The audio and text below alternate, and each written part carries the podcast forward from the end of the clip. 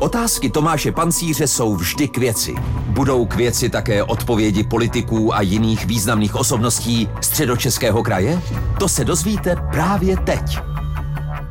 Hezký den, posloucháte Český rozhlas Region, začíná další vydání pořadu k věci. Naším dnešním hostem je starosta Mělníka Ctirat Mikeš, zvolený na kandidátce Mé město. Dobrý den, vítejte v našem studiu.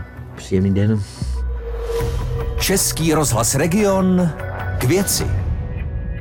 Aktuálním tématem je v Mělníku změna parkovacího systému, nebo možná přesněji bychom měli říct změna pravidel pro vjezd na náměstí. K té změně mělo dojít před dvěma týdny, ale kvůli covidu jste to odložili. Už máte jasno, kdy k té změně přistoupíte? Asi jasno máme. Je by se pravděpodobné, že od příštího týdne by ten systém mohl začít fungovat. Správně jste uvedl, že to není o parkování, to je o regulaci vjezdu na náměstí, protože ta situace je tam katastrofická, všichni na náměstí výjíždí, ani by věděli, jestli můžou, nemůžou zaparkovat. Takže tím, že bude zřejmě jasné, jestli tam jsou volná parkovací místa, tím tam bude omezený provoz. Má to české důvody pragmatické, poněvadž skutečně pohyb po tom náměstí pro ty chodce se stávalo nebezpečným a myslím, že toto sklidní i dopravu v této části. Při tom jezdu platí zásada, že prvních 15 minut je bezúplatných, potom další půl hodiny za 25 korun, to znamená jinými slovy, za 45 minut se tvoje náměstí zaplatí ten řidič 25 korun. Ano, pak je tam trošičku de facto vyšší částka, 100 korun za další započaté období parkování. Má to ten smysl, aby ti, kteří tam chtějí být delší dobu, aby neparkovali a umožnili parkování těch, kteří potřebují vyřešit některé věci nebo čerpat rychle některé služby.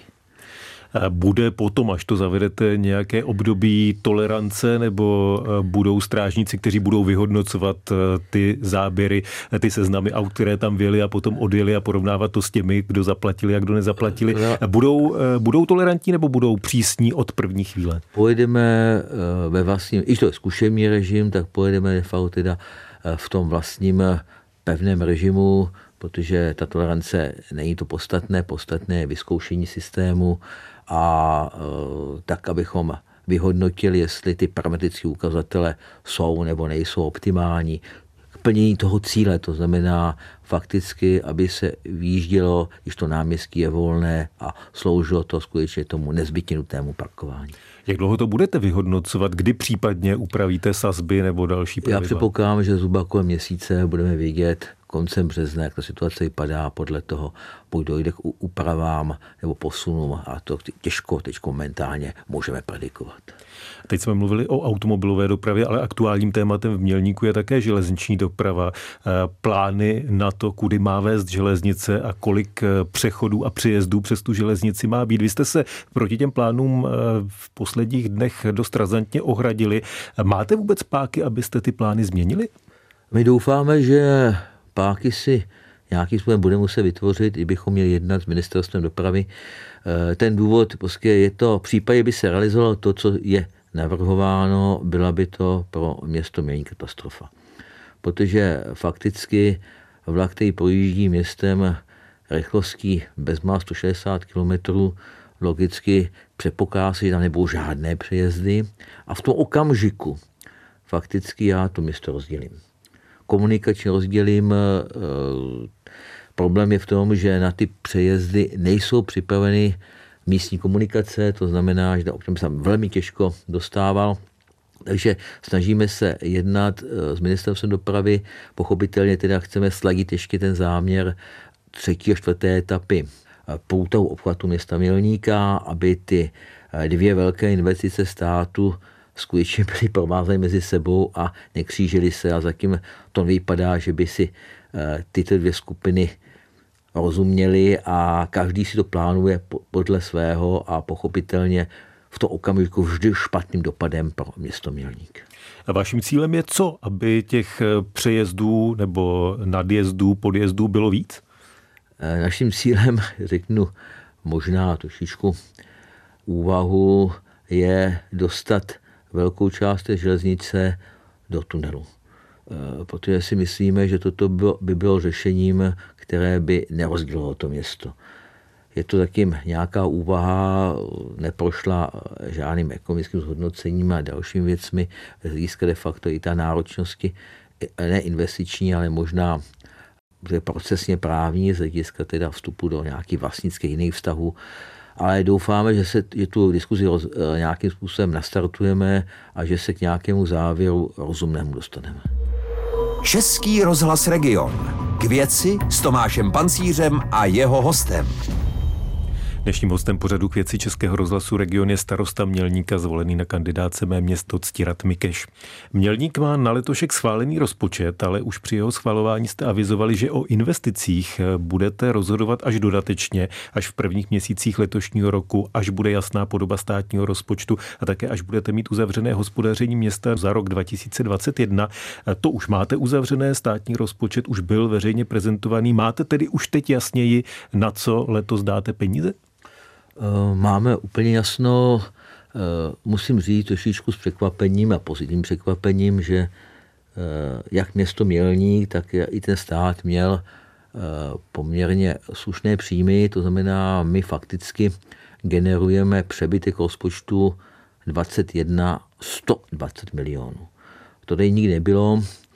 Je fakt, že jsme byli velmi opatrní při sestavování rozpočtu 2021, kdy jsme seškrtali 30 milionů z provozních nákladů, takže jsme skutečně byli velmi konzervativní i v plánovaných de facto zdrojích. My jsme plánovali rozpočet na rok 22 nižší než e, fakticky rok 21, 0,98.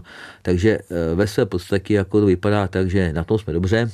A pochopitelně, vzhledem k tomu, že ty dva roky e, trošičku jsme zbržďovali investice, protože jsme nevěděli, jak bude vypadat přesně vývoj Eh, státního rozpočtu a tím i dopad de facto daní do rozpočtu učení daní pro obce, tak letosní roce chceme nastartovat několik akcí, které jsme drobně odkládali. Především chceme zahájit výstavu mateřské školky na ulici Bezručova, pak rozšíření kapacity školy speciální na Mělníku. Máme pořád rozjetý eh, památník Shoah, který už pět let o něm diskutujeme a nejsme schopni dotáhnout do konce.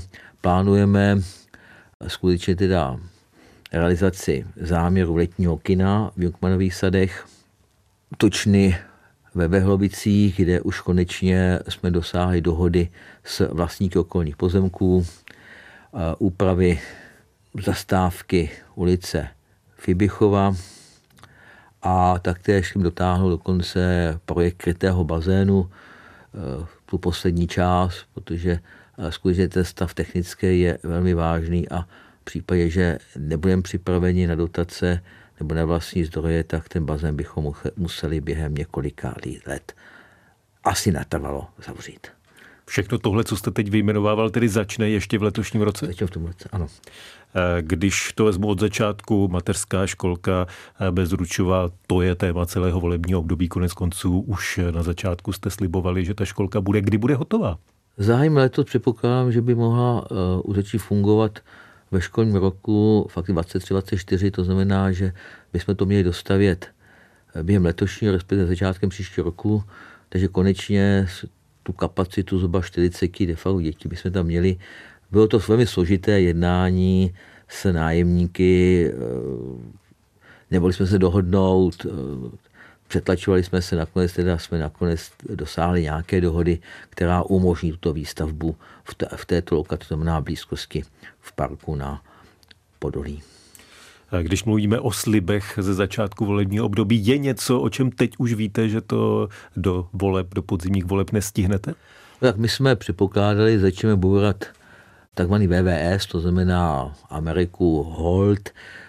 To se nám nepodařilo začít bourat, ale už jsme před nějakou, se doufám, že jsme dohodou o řešení tak aby eh, ve své podstatě eh, skutečně to bourání a možná i velká rekonstrukce celého náměstí Karla IV. byla zahájena v roce 2023. Je to strašně složité, poněvadž se jednalo o výkupu banky, která tam je, která byla původně vlastnictví města, pak byla prodána, takže eh, jsou to věci, které se táhnou na strašně dlouho. No a předpokládáme, že snad to letos dotáhneme smluvně do konce a že se od příštího roku začne bourat a potenciálně stavět. Vy jste ve funkci už 12. rok, končíte třetí volební období. Jste rozhodnut, jestli budete kandidovat znovu? Já se přiznávám, že když jsem do toho třetího období vstupoval, tak jsem říkal v žádném případě. Uh, skutečně jako člověk byl z toho tak nějak ani ne unaven pracovně, ale trošičku lidsky. Jenže člověk vidí před sebou ty spousta úkolů a přiznám se, že jako já mám před sebou několik osobních vizí a to jedna věc, že jsem přesvědčen, že to město se mimo těchto investic musí připravovat, adaptovat na probíhající klimatickou změnu, protože to adaptace město na sucho je zásadní věc, kde součástí musí být nějaká komunální energetika, dekarbonizace, teplní hospodářství.